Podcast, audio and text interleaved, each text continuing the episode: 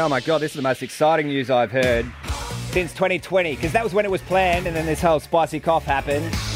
They're like, you know what? Save it for 2021. It's not the time. And then something else happened. Same thing as 2020, but even worse. They thought, you know what? Let's just wait till 2022. And now we can safely say, Short Stack are back, and they are traversing this great land of ours. And frontman Shaun joins us from Short Stack this morning. Blast from the past and a present from the present. Morning, Victor.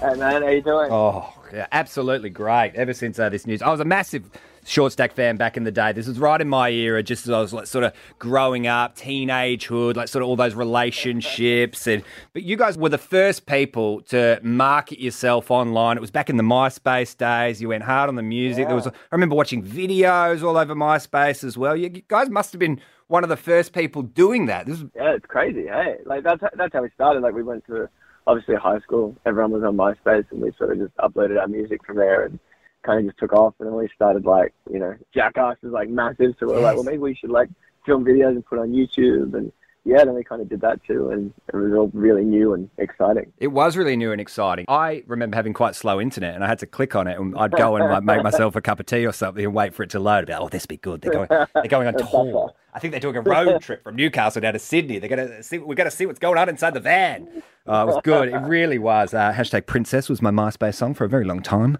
Um, so yeah, yeah, it was absolutely huge. It's great to see that you guys uh, you're making new music and you're touring as well. Because what's been happening over the past couple of years? Did I read that you'd gotten to uh, real estate?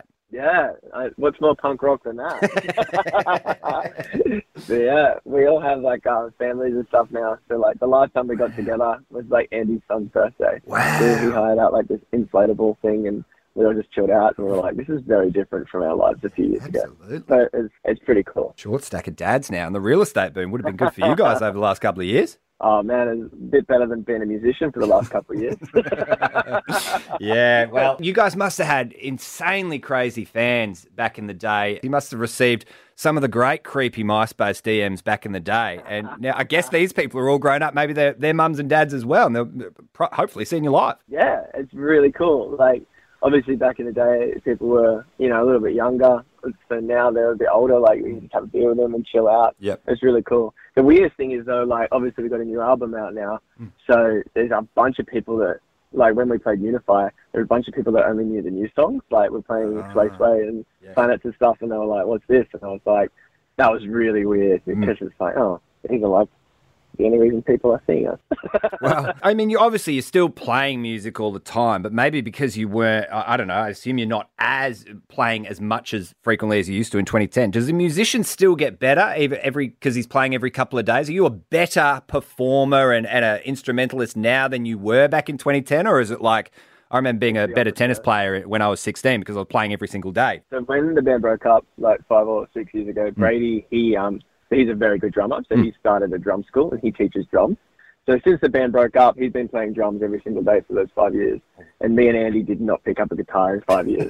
so when we got back together, he got like insanely good, Yeah. and we got much worse. Yeah, right. So, yeah, it, All right. Well, the beats will be on point, but uh, the rhythms may be a little off on this tour. Yeah. but uh, no, they're back at the top of their game, I'm sure. They're playing a whole heap of dates. It all kicks off Thursday, the 16th of June in Newcastle, and then doing your Canberras, your Brisbanes, your Melbournes, your Sydneys, your Adelaides, your Perths. We've got double passes to give away as well on 13 10 60.